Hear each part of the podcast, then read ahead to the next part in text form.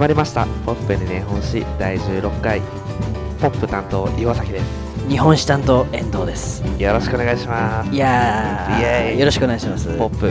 はい。ちょっとねそうですね。変えてみましたよね。うんあのー、ねヨセ君はこの番組のポップ担当なんであのぜひポップにおわかり願いしまますした。頑張ります。で相反する私は日本史やろうなんでちょっと真逆ですね。本 そうだね。うん。当はい。頑張りましょう。はい。はい。で今回のテーマなんですけどもはい。えっと勝海舟をやりたいい回収はもうあれですよ。ご存知ですか？顔も顔も浮かびます。ね。細長い。はい。だって東京の方ですもんね。そうですね。東京の方なんですよね勝海舟は。ポップさんも東京の方ですもんねそうですね一応都会うん。都会じゃないですけど。下町っ子ですもんね。下町っ子ですね。でそのね勝海舟さんのやったことはいっぱいあるんでは今回は、えーまあ、一番やった大きいこと江戸無血開城ということではい。やっていこうと思います。わかりました。はい。あのちなみにはい。早速なんですけどその東京の東京都のはい人口って今どれくらいかわかる？ちょっと自分もね、はい。調べてびっくりしたんだけどえー、っどのくらいかわかる？と1億。えっと日本の総人口が今1億4000万くらいなんだけど はい。そこの1億がじゃあ東京にいると。嘘です。違います。違います。うん。な何人いると思う？5000万ぐらい。5000万ぐらい。はいえっとね答えから言うとまあ約1 1400万人。ごめんなさい。皆さんすいません。いやいやいやいやねいっぱいいるもんね。そうなんですよね、うん、うん。まあ日本の人口の約1割が東京にいるっていう。えー、1割しかいないんですね、ね。自分は1割もいるんだって思ったけど岩崎君は1割しかいないんだってなるんだ。いやごめんなさい。ごめんなさい。いやいやいや。まあそのね1割の中の岩崎君も1人なので、そうですね。うん、数えていただけたらと思いますけど。ただねはい。あの今現在これだけ発展している東京がねはい。あのもしかしたら焼け野原になってたかもしれないっていうまあもっと言うとはい。東京だけじゃなくて日本自体がはい。あの欧米列強の植民地になっちゃってたっていう可能性もあったんだよね実は。あそうなんですか？えこれだけ発展してる東京がはい焼け野原になってたかもしれないっていう、へえうん、でもっと言うとねそのはい。東京だけじゃなく日本全体がはい。欧米列強の植民地になってたっていう可能性もあったんだよね。そんなことあったんですか？うん。へえはい。でねその今回はねその危機を救った人物勝海舟のことを話そうと思うんだけども、はい。まあ、さっき岩瀬君知ってますっていうことだったんだけどはい。ちなみにその江戸っ子の人たちってはい。あの勝海舟のことをはい。なんかカッツァンって呼ぶって聞いたんだけど本当？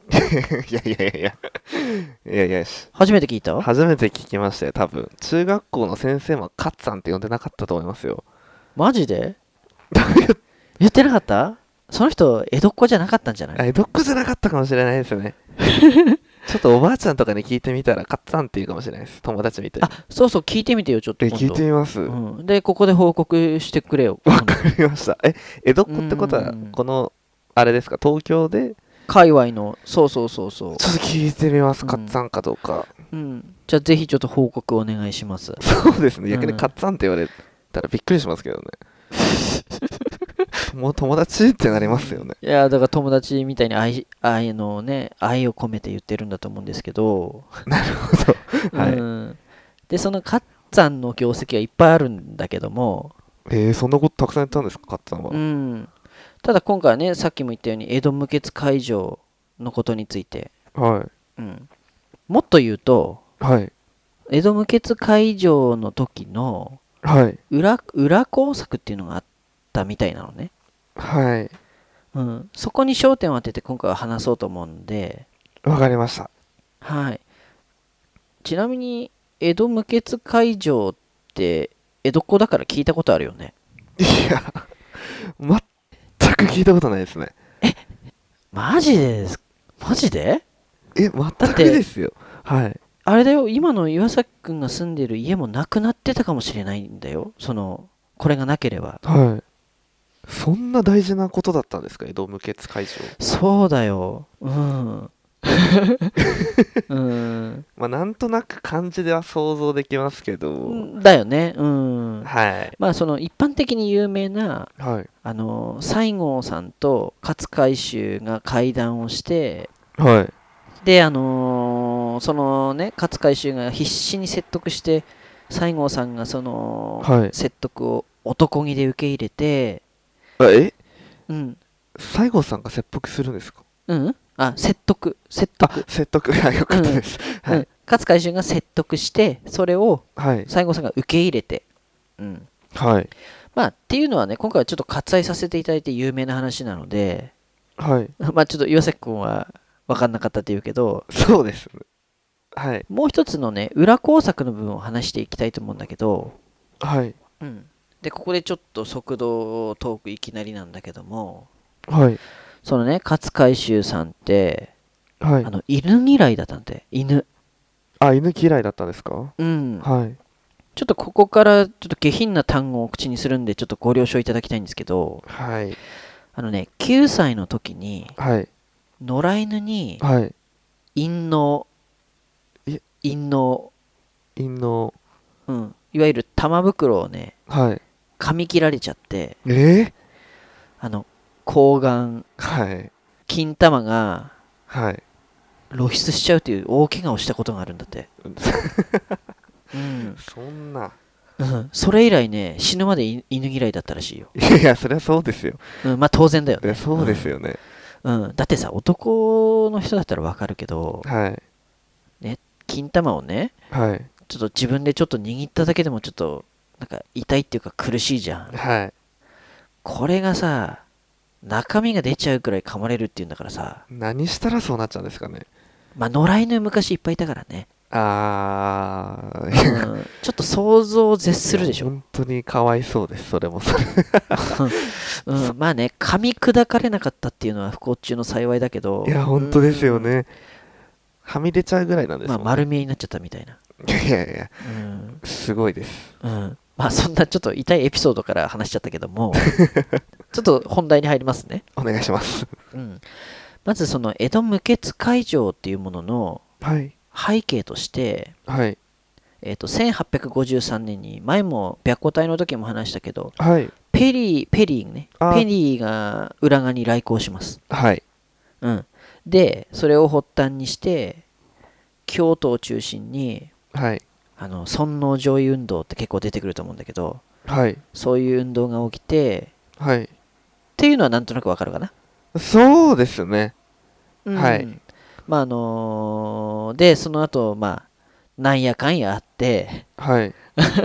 まあこのなんやかんやのところはね改めて幕末関係をやるときに話そうと思うんだけども、あ、お願いします。うん、まあね結構なドラマなので、はい。うん、でえっ、と、まあ、1868年のはい。1月28日って言われてるんだけど、はい。うん、この時に鳥羽伏見の戦いが起きてはい。これを皮切りに戊辰戦争っていうのが勃発していくんだけどあ、そっからの戊辰戦争。そうそうそうそう、えっと1月の27日ね、はい。うん、ででそれで西郷さん率いる新政府軍がはい。江戸に向かってこう進軍を始めるんだけどはい。えっ、とね約1ヶ月後のはい。あの3月15日、はい。うん、この日を江戸城総攻撃っていうふいうふうにもう決定しちゃうんだよねもう畳みかけるってことですよね。そうそうそうもうこの時に3月15日に江戸城総攻撃するからはい。こう 3, 3つに分かれて江戸を目指したらしいんだけどはい。とにかくそこに集合なみたいな感あじあ、なるほど。はい。うん、でそんな状況下で、はい。えっとね、勝海舟は幕府側の人間だからはい。幕府側の陸軍と海軍をはい。統括する軍事のトップにはい。就任するんだよねあ、そこで就任するんですか？そうそうそうそうはい。でその時点で勝海舟がやらなきゃいけないことは大きく分けると3つあってはい。まず1つは徳川家だからね徳川家を守ることはい。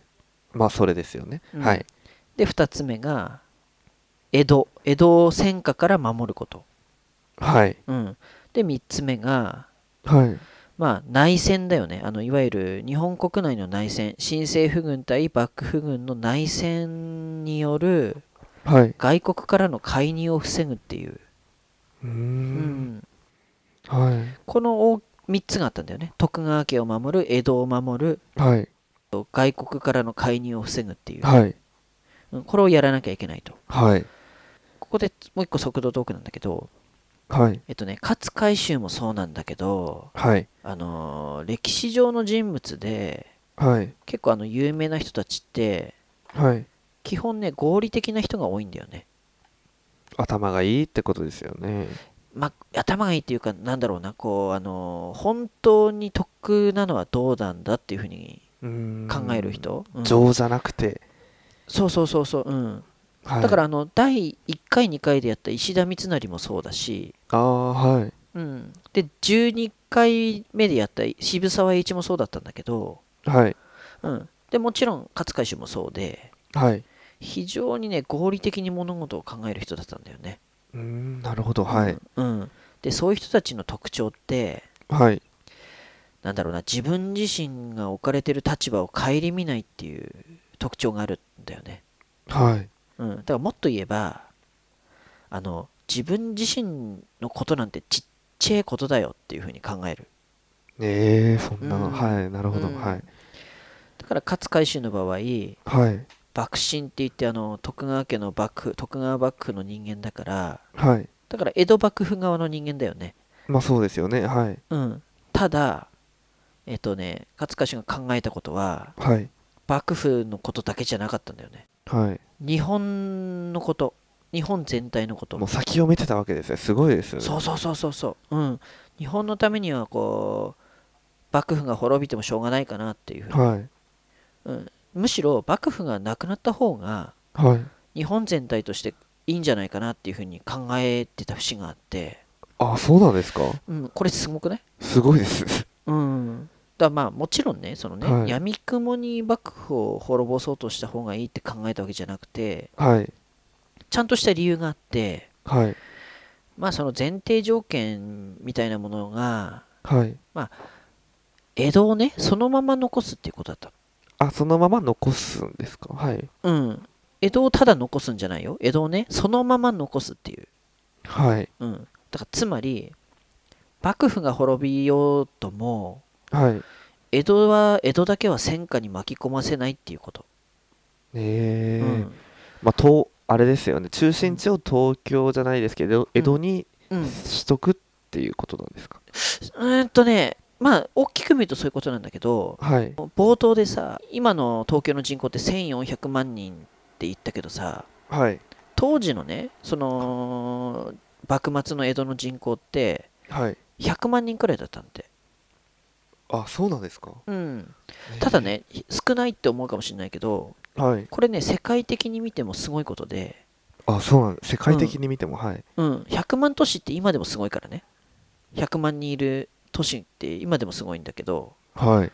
うん、当時はね当時だからもっとすごいんだよねまあ、100万本当ですよね。人口ももっと少ない中での。そうそうそうそうそのはい100万人のさ、民っていうのは当然だけどはい。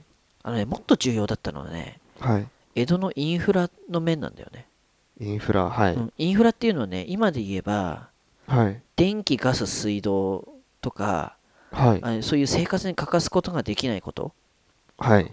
うん、で今もしかしたらさ w i f i とかのネット環境ももはやインフラかもしれないんだけど、まあ、本当ですよね。はい。うんまあさすがに江戸時代に電気とかガスもちろん w i f i もなかったんだけどはい。う んあのもしね戊辰戦争ではい。江戸がもしねこう戦争で戦火に巻き込まれてたらはい。もともとねインフラとしてあった上下水道とか、はい。まあ、あとなんだろうな役所の機能とかさはい。あと経済機能とかはそういうインフラがさはい。もうゼロから整備しなくちゃいけなくなるでしょ？いや本当ですよね。そこが戦地になってゼロになったらもう終わりですよね、そうそうそうそう。だからつまり幕府が勝っても新政府軍が勝ってもはい。江戸はそのまま残さなきゃダメなんだっていうふうに勝海舟は考えてたわけ、すごい。はい。そう。大きいでしょ？大きいです。スケールがでかいですね。うん本当に。日本をね俯瞰してたわけ。本当に、はい。うん、でそのためにはい。江戸の総攻撃までのねその約1ヶ月間の間にはい。どんな準備をしたかっていうとはい。これねあのやっぱりできる人間ってちげえなって思うんだけどはい。あのね和戦両用の構えっていう作戦を取ったの。はい。和戦両用ってねえっと字で言うとはい。和和戦の和が平和の和ね。はいで和戦の戦は戦うの戦はい。で両用は両方の両にえっと、何々様とかの様。はい。で和戦両用の構え。はい。まあいわゆる戦うこととはい。戦わないことこどっちの方でもいけるっていう作戦だよね、うーんはい、うん。でこれをねたった1ヶ月でやろうっていう風になったの。準備を、あそうなんですか。1ヶ月で、うん。はい。そうでまず和の方なんだけどはい。和占領用の和ね。和の方なんだけど、これがねあのーまあいわゆるゆこれ冒頭でも言ったけど有名な話って言ったあの勝海舟とはい。西郷さんの会談のことがこれ和和占領の和の方なんだけど、はい。まあ、この件はね今回は割愛するんだけどはい。まあ本当に簡単に言うとはい。幕府側の軍事の最高責任者の勝海舟ねはい。とあと新政府側の、はい。まあ、事実上の責任者の西郷隆盛。はい。この2人が、えっと、今でいう港区の芝、ああはい。うん、そこにあの薩摩藩邸ってあの西郷さんとかの薩摩のはい。お屋敷があったんだけどはい。そこで会談をしたんだよね、あそうなんですか。こっちまで来て会談したんですね。はい。そうそこでお話話しし合ったの、うん、はい。でこの直接会談で事実上ね江戸城とかはい。あとは江戸をね戦闘なしで新政府軍に引き渡すっていうことを決定したんだけど、はい。うん、このねちなみにこの2人のはい。直接会談があるんだけどはい。何日か前に勝海舟はねあの西郷さんに宛てて手紙を出してるんだよね。ああはい。手紙。うん。自分の気持ちを手紙で出してるんだけどはい。それを西郷さんに届けた人がねはい。いてその人がね名前が山岡鉄舟という人物がいるんだけどはい。この人すごくてはい。この人ねえっ、と剣術と、えー禅座禅とかの禅。はい。あとは書道の書。はい。この3つの達人の人なんだけどあそんなすごい人なんですか？そうそうそうそう、はい。でこの人ね西郷さんにはい。会ってあの、はい。めちゃくちゃ誠実で実直な人柄と、はい。まあ、あとは敵陣に一人で乗り込んできた勇気をはい。西郷さんに気に入られて、はい。まあ、あの全部戊辰戦争が終わった後にはい。西郷さんの推薦で明治天皇の教育係にまでなったの。あそんなすごいそんなすごいんですね。そうもう人格者ですごくて。はい。でこの人ね最後胃がんで死んじゃうんだけどはい。死ぬ時にはい。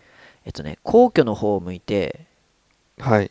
えっとねこれぜひ画像で検索してもらいたいんだけど わかりました。はい。えっとね結果不座っていう座り方があるのね。何ですかそれ。は結い果不座、ちょっとあの今度ネットで調べてみてもらいたいんだけどはい。えっとあぐらのすごいやつみたいな、あぐらのすごいやつ。うん、そういうポーズのまま絶命したって言われてる絶命ってなんかそうあぐらのすごいみ、ポーズしたまま死んじゃ死ぬ死んだんだって。めちゃくちゃ気になりますよ。いやなんかヨガのポーズみたいなやつですか？あそうそうそうそうまさにヨガあのヨガでもそういうポーズがあるみたいなんだけど。あ腕で立つやつですか、うん。えっとねあぐらで膝ひ立つというかなんだろうな。まあぜひ画像検索してみて今度 結果不座ね。結果不座わかりました、うん。まあこの人もすごい人なんでいずれ必ずやりたいと思うんで。お願いします。気になりますうん。その方、はい。でそれがねその階段っていうのが和占領用の和の方なんだけどはい。一方でそのはい。戦の方ね戦うっていう方なんだけどこれがね、今回の本あの本題なんだけど、うん、はい。万が一、はい。西郷さんとの交渉がうまくいかなくて、江戸総攻撃って実際になった場合に、はい。どうやったら江戸を守れるかって考えたのが、はい。この作戦なんだけども、これすごいと思うんだけど、はい。何をしたかっていうと、はい。えっと、結果的に言うと、はい。イギリスを動かしたんだよね。あ、え、イギリスを仲間にしようとし、仲間、仲間というか、そう、イギリスを使ってどうにかしようとしたんだけど、はい。うん、しかもね、はいあ。の直接助けてくれっていう動かし方じゃなくて、はい。間接的にはい。動かざるを得ない状況を作ったっていう。えー、どうやってやったんですか？そう。まず背景として、はい。当時ね、イギリスっていうのは、はい。あの幕府側じゃなく新政府側を支援してたんだよね。はい。うん。つまり幕府にとっては敵ね。まあ、そうですよね。はい。うん。ちなみに幕府はフランスと組んでたんだけど、うわ、えはい。うん。当時ね、フランスはね、すでにね、いろんな戦争で負けちゃってて、はい。あの、もう弱くなっちゃってて、はい。うん。だから、あの、開港されてた横浜港で、はい。日本との貿易を中心的にやってたのは、はい。もうフランスじゃなくイギリスだったんだって。あ、そうなんですね。うん。はい。で、そのイギリスに勝海舟は目をつけたと。はい。うん。で、そのね、幕府からしたら味方じゃないイギリスをはい。動かすためにある作戦を計画したんだけど、はい。名付けてね、えっ、と、はい。焦土作戦っていう、焦土作戦？はい。うん焦土っていうのはもう焼け野花にする作戦っていうね。あ、なるほど。はい。うん。つまりその江戸の町全体に幕府が火を放ってはい。江戸を焼け野花にするっていう作戦。えー、どういうことですか？うまい具合に焼け野原にさせるってことですか？うん。あの幕府が自ら焼いちゃうっていう作戦。えー、はい。うん。これさ、矛盾してるって思わない？矛盾してますね。ね、あのー江戸はどうしても守んなきゃいけないっていうふうに。はい。壊れちゃいますよ。そうそうそうそう。うん。あの、江戸をね、こう、守るのが勝海舟の目的なんじゃねえのって思うんだけど、はい。そこがね、海勝海舟のすごいところで、はい。で、ここで一番重要なことは、イギリスに対してね、はい。江戸が火の海になっちゃうっていうふうに本気で、本気で思わせること。イギリスに対して。まあ、だどういうことかというとね、あの、なんでそういうふうに思わせたいのかっていうと、はい。イギリスと日本の貿易の中心のね、はい。品物って、はい。今ってさ、車だったりするわけじゃん。はい。当時って何だと思う？えー、っと、拳銃とかですか、うん難しい。むずあーあ、それもあるかもしんない。うんあの、あっちから入ってくるものとしてはい。重要だったんだけど、もっとこう、広い意味であったのが、あのスパね、イス。はい。それもあるかもね。あの、お茶とか。うん。そうですね。はい。えっとね、当時の中心は、はい。えっとね、キート。きキーあト。糸。ーいあ、糸なんですか？はい。あのー、うん、服とかを作る前の糸。えうん。これが、あのー、非常、あの、日本のキートって非常に良質でー、、はい。しかもね、あの、当時の貿易って日本にとって不平等条約だったわけ。はい。うん。だから、イギリスからしたら、はい。めちゃくちゃ関税安くかけてあるから、はい。し質のいい日本のキートをめちゃくちゃ安く仕入れられるわけよ。なるほど。はい。うん。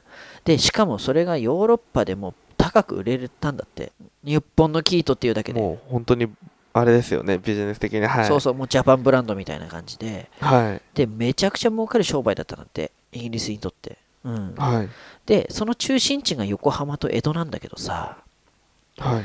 岩崎君さ、もしさ、この焦土作戦で、はい。江戸、江戸が燃えちゃって、はい。焼け野原になってたらさ、貿易ってどうなる？いや、もうできないですよね。できなくなるよね。うん。もう糸すらでき、そうそう、焼けちゃいますうもんねん。。焦土作戦でもそうだし、その新政府軍がさ、江戸城総攻撃ではい。江戸が焼けちゃっても同じことになるよねいや、。ほんとストップですよね、そこで。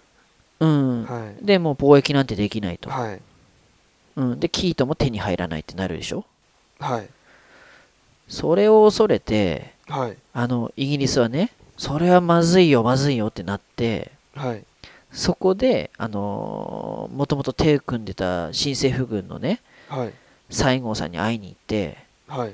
江戸の総攻撃をやめなさいってこ言いに行ったわけよ。あそあなるほどはい。そうまあ言わされたんだけどね。あのはい。勝海舟に間接的に、すごいな頭。はい、うん。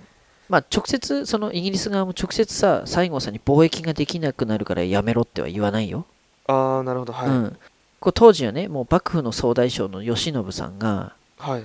江戸城を出てあの上野の寛永寺に謹慎してたのね、はいうん、で降参してしますって言ってんのにはい。その降参してる人を攻撃するのははい。あの国国際法上もありえないことですよっていうふうにこうイギリス側は言ったんだって、うーんはい。まあ、それもねそのイギリス側からの言葉も無血解除の大きな要因の一つなんだけどはい。でねさっきも言ったことで重要なことははい。あのイギリスにこの海舟マジだぞっていうふうに思わせるってことって言ったけどはい海舟って敵を欺くためにはまず味方からっていう言葉知ってる？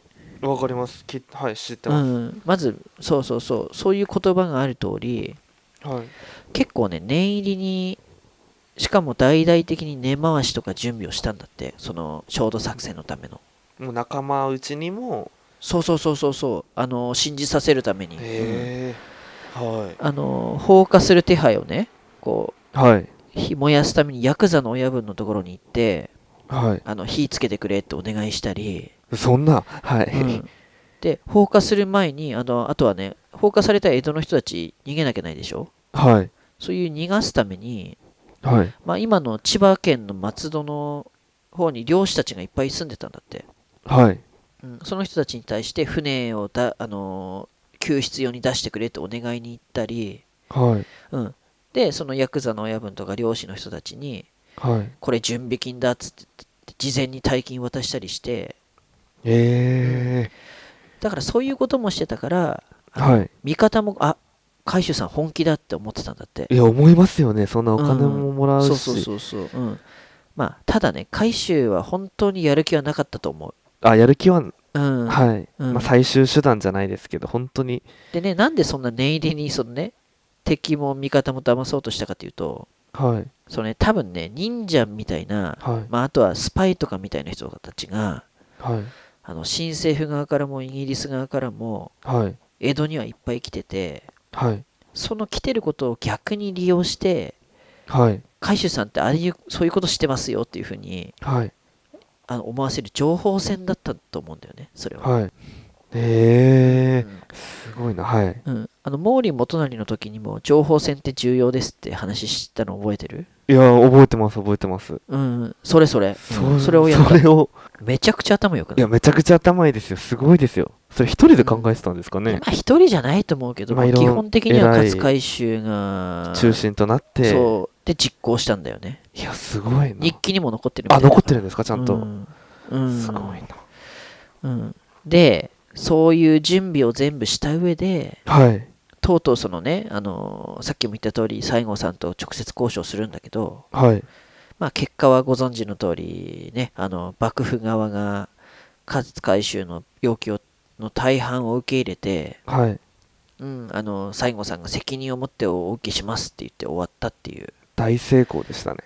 そう結果ねその、はい。そうそうそうそう。4月の11日に無事江戸は無血解除したと、はい。うん、で新政府軍に引きを渡されたと、うーんうん、もう江戸の町も焼かれ焼かれたりしないで無事。本当ですよね、最高な形でそうそうそう。負けじゃないですけどそう。最悪な形にならずに。そうそうそうそう。まあ最高じゃ最高だったかもね。日本にとってはね。幕府にとってはダメだったけど。あまあまあそうですよね、これがあの江戸城無血解除の裏工作です。初めて知りました。どうでした？いやーもう、うん。ほんと勝海舟ってそんなことしてたんだね。そうだよ。かっちゃんすげえなって。かっつぁんね。あかかっちゃんじゃなくてかっつぁんね、うん。あのねもしねこれがなければ岩崎君の家とかさ。いや本当ですよ。家族も無関係じゃなないでしょこれ。いやまあそうですね、まああの結果ね勝海舟の作戦はうまくいったけどちょっとでも間違ってたら江戸は火の海だったからね、いや本当ですよ。うん、でもっと言うとはい。その混乱に乗じて欧米の植民地にされてたかもしれないからね。それ一番怖いですよね正直そうそうそう。だから今も奴隷あの自分とか岩崎も奴隷だったかもしんないよ。いやうん。感謝だよ感謝。いや勝海舟すごいうん。本当に。だからはい。特にね江戸時代からまあ東京に住んでる人たちはね、はい。あの感謝しなきゃダメですよ、う んちょっとも感謝したことなかったですけどなんか初めて知りました、そういうそういう裏側があったのはい。ぜひあの感謝して。はい。うん。まあということであの今回は勝海舟カッツァンうんカッツァンに対して感謝の言葉を言って終わりましょうかわかりました、うん。えーいくよ。じゃあせーの。あれがカッツァンありがとう。一回やります。ちょちょっと。ダメじゃん、うん、はい。ありがとう。カッツンありがとう。私からは以上です。ありがとうございます。ということでポップに日本史第16回のテーマははい。回収でした。はい。ありがとうございます。ありがとうございました。バイバイ